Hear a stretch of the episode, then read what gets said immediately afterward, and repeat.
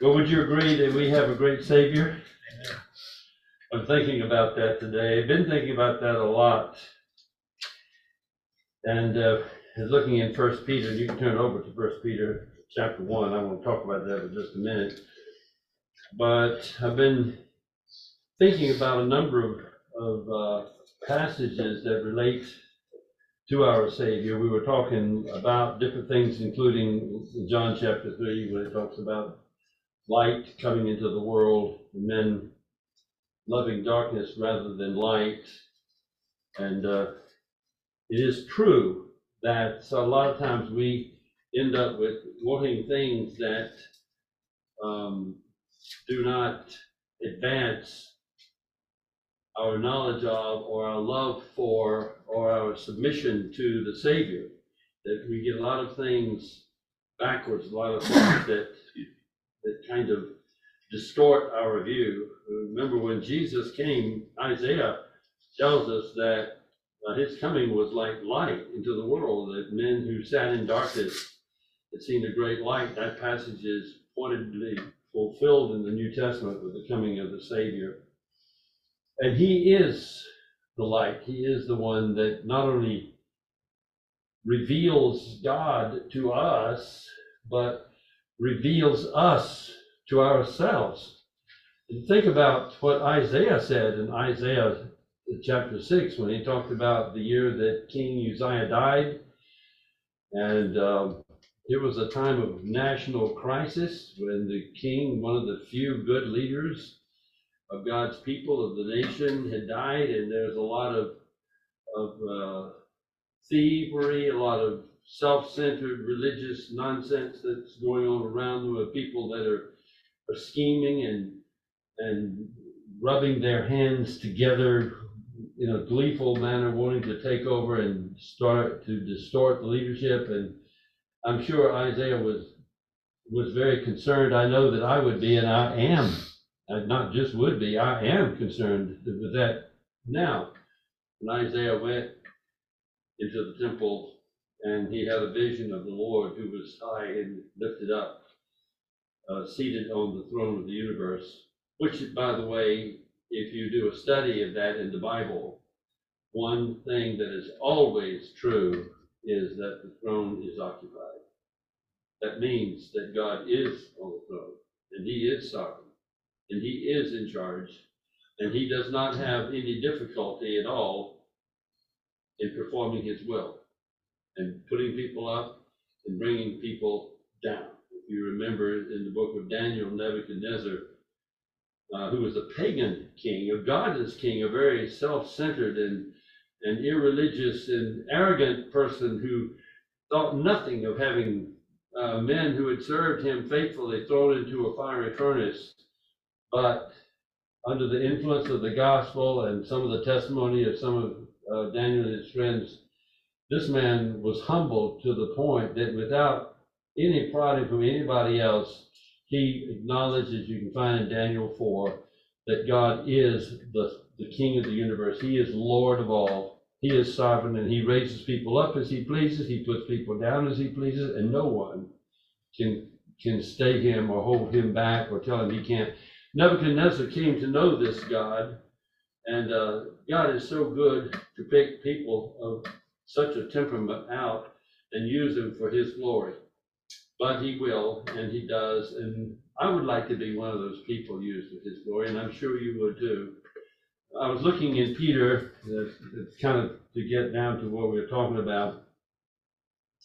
And Peter, you, you know, Peter addresses uh, people who are scattered abroad, aliens, people who are going through uh, hard times and difficulties.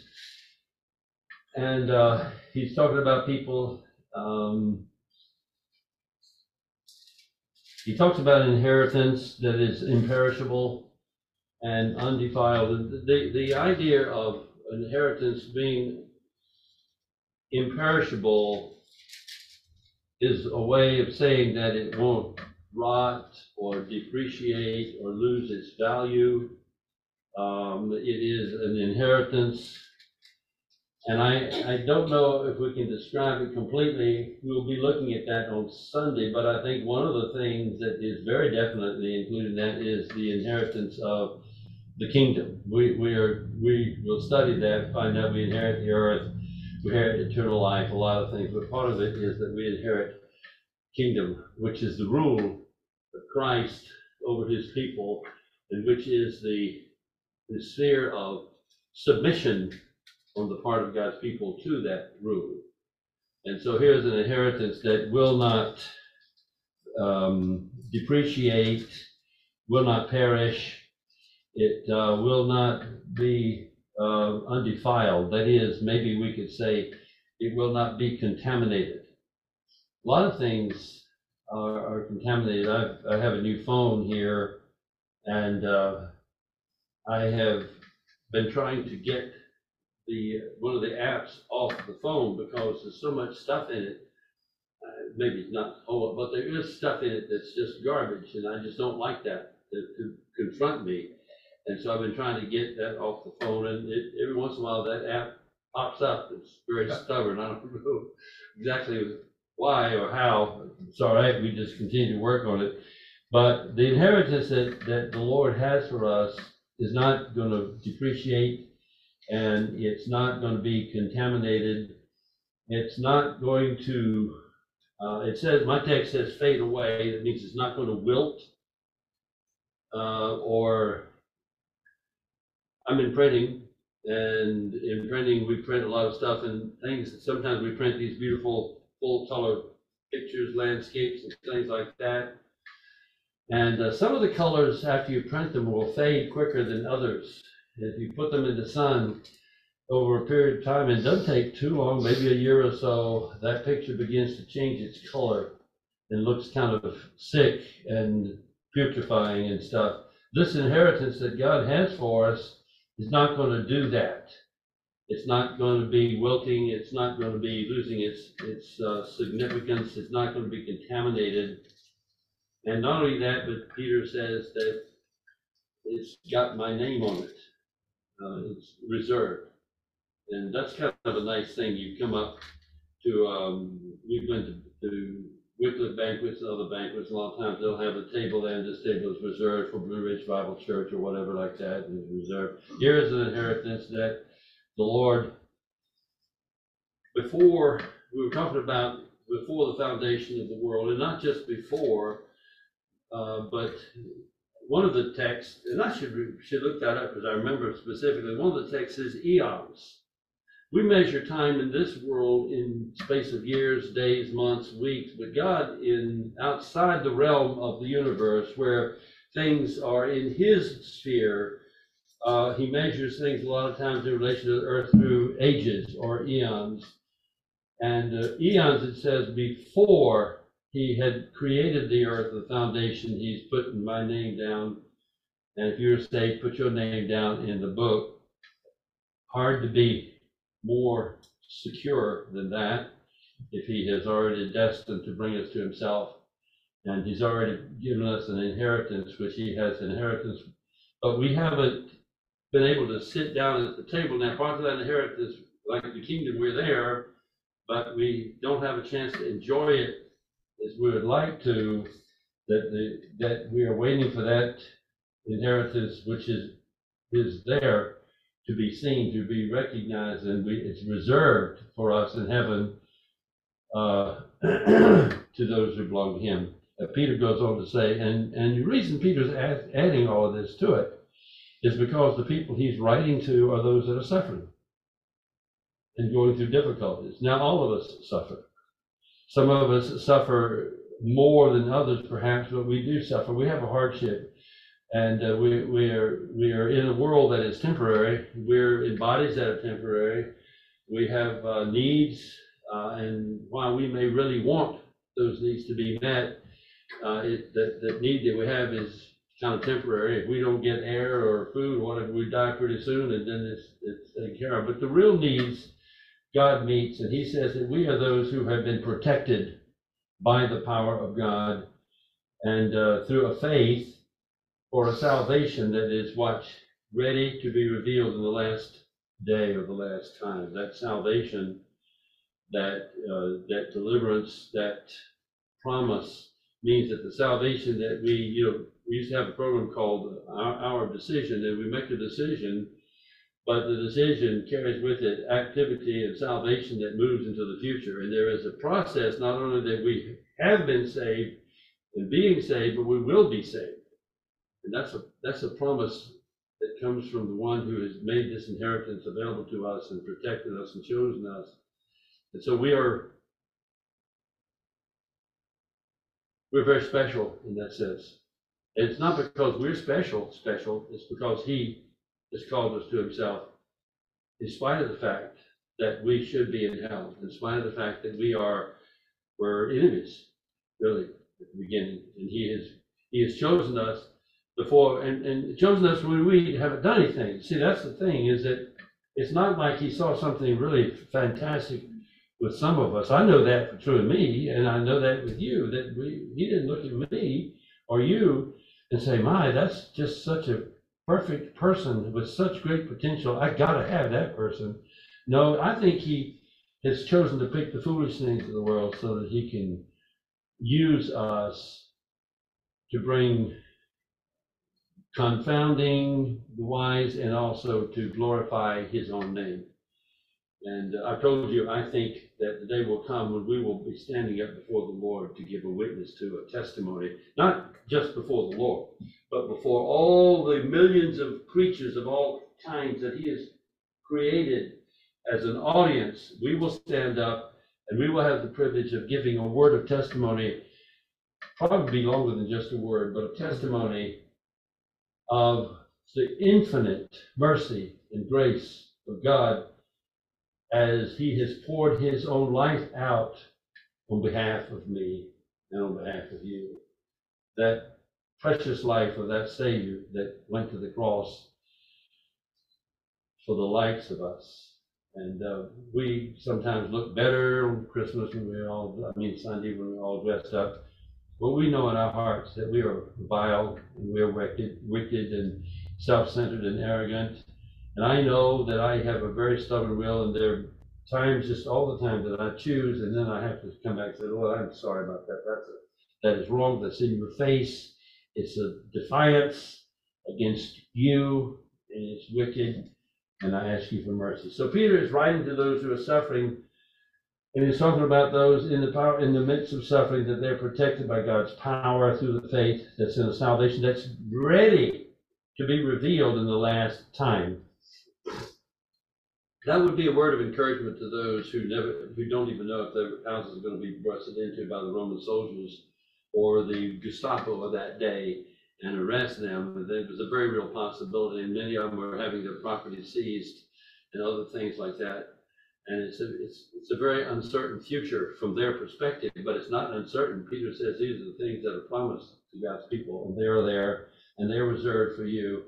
And so these things are, are there that are being unfolded to you in the last day.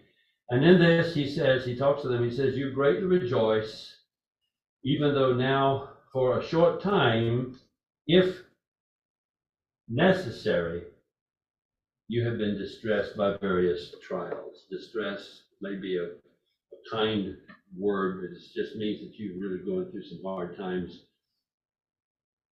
Did you get the word necessary in there? Because I can tell you, you remember the story of the farmer who the, they was trying to get him to, this guy was trying to, to, to plow his field, and the, the farmer said, well, then let me show you how to do it, and he grabbed a two by four and hit the mule over the head. He said, you have to first get his attention before he's gonna plow the field. But sometimes, in fact, probably most of the time, the Lord has to get our attention. Because you know what, we just have so much going on that's, that comes in the way, we really do, I do, and it's just easy to be distracted. So one of my ongoing requests is that the Lord will help me to listen to him and to seek him and to put him first. Here he says, "With some, these things are necessary because we've been distressed by various trials, so that the testing of your faith or the proof of your faith, the testing uh, of your faith having being much more precious than gold, which is perishable. But let me just say here, that's not the testing, the process of testing that's more precious than gold. It's the faith that's the more precious, that's more precious than gold, even though gold has been tested by fire and is proven to be pure, and as valuable as it is, the faith that we have, the faith in our relationship with the Lord, the provision that He has made on our behalf, the provision of our Savior that we'll look at, we'll think about tonight, that, that faith is more precious than gold, even though the gold uh, is tested by fire, that it may be found. This, notice the future tense of this. It's not now, but it's going to be found to result in praise, in honor, and glory at the revelation or the unveiling of Jesus Christ. That's going to happen one day. I will have the privilege of looking into the face of the one who gave his life for me. And I'm I'm sad to say that there will be shame in my face as well, because many times I've turned my back on that and done my own thing and gone my own way and looked my own way and sought my own purpose and my own pleasure and my own comfort to the um, neglect of Him. And I don't like that. And I, I told you this morning, I'm not happy. I'm not, I'm not happy with my life. I, I want my life to be more and more dedicated to the Savior and more and more surrendered to Him. That means so much, and it's so important. The Bible says, "Whom the Lord loves, He chastens and scourges every son who receives." And I know what that's like, and you know what that's like. God knows how to discipline. He knows how to take us out behind the woodshed for our good, if it's necessary. What He's saying here. These things sometimes are necessary. He never, ever, ever makes a mistake, and He is perfect, and He loves us with the love that went all the way to the cross. And so it's a good thing. So we have a good Savior who, who's done some great things for us. And he goes on to say that though you have not seen him, you love him. And though you do not see him now, but believe in him, you great you rejoice greatly with joy unspeakable and full of glory. So here he is. He's just talking about the Lord. These people that Peter had seen the Lord.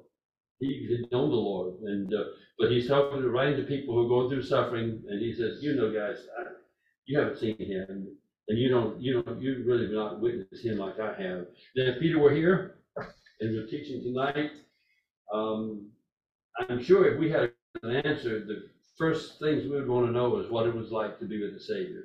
What did he do? What did he look like? What did he say? How did he respond? And we have that in the in the Gospels. That's why we have it, so we can know what the Lord is like, how he responded, what he did. It's wonderful. And uh, yet still we like to hear that. He just tells us, we haven't seen him and in the past, yet we love him. We don't see him now, but we believe in him, we trust him, we hope in him. And uh, he says, though you haven't seen him, you do hope with joy, great, with you rejoice with great joy and inexpressible and full of glory. Now notice these people that are suffering, there is this magnificent word of praise, a song of praise that comes out of their hearts and their lives because of the joy that they know is anchored so firmly in the work of Christ. And it is there, and it is real, and it is worth everything. And uh, he says, You have obtained, as a result, the outcome of your faith, the very deliverance, the very salvation of your souls. And I just, I really appreciate that. I want I want my heart to really love the Savior instead of myself. Uh, and that, and it's just so easy to love myself and love the things that I want and, and want to get my will in front of His. And so I just really um, ask the Lord to help me to put Him first. You know what that's like because I, I'm sure you struggle with that. You may, you probably don't struggle with it as much as I do, but I do. I, I do all the time. I'm it may work. It's just distraction after distraction after distraction, all kinds of things that come my way that, that and then I say, Lord, I'm sorry. Please help me to love you. So we serve a wonderful Savior who, in spite of these distractions and things, has grabbed hold of us. Uh, and uh, we we love Him, we follow Him. He holds on to us. We're in His hand. And He says in John 10 that uh, that He, with us in His hand, are in the Father's hand which is the, the, the hand is that part of the physical anatomy that holds on to things. We chew things with the mouth. We don't hold on to it. We don't hold on with our foot. We use our hands. That's the part. That's what holds on to something. And the Lord said, we are in his hand and he and us with us are in the Father's hand and nobody can pull us out of his hand. So we're secure, the promise is secure, um, and, uh, the suffering is also promised because it's necessary. But it's a good thing because he loves us and he's done what's best. So what I'm gonna do is I'm gonna have a word of prayer, and then I'm gonna sit down, but I'm not gonna close the prayer, and you guys, this is family, so you're welcome. We want you to pray if you wanna pray and talk to the Lord. That's the time for it. And then I'm gonna ask my son if you don't mind closing that time of prayer. And, uh, and by the way, throughout the meeting, you can pray anytime. It's not just has to be at this time, but that's the way we have done it. So close it and we can share one with the other. How the Lord's been working in our hearts and lives. Give us, if you have a scripture you wanna share, whatever. And then Pete and I are gonna come up and get the elements.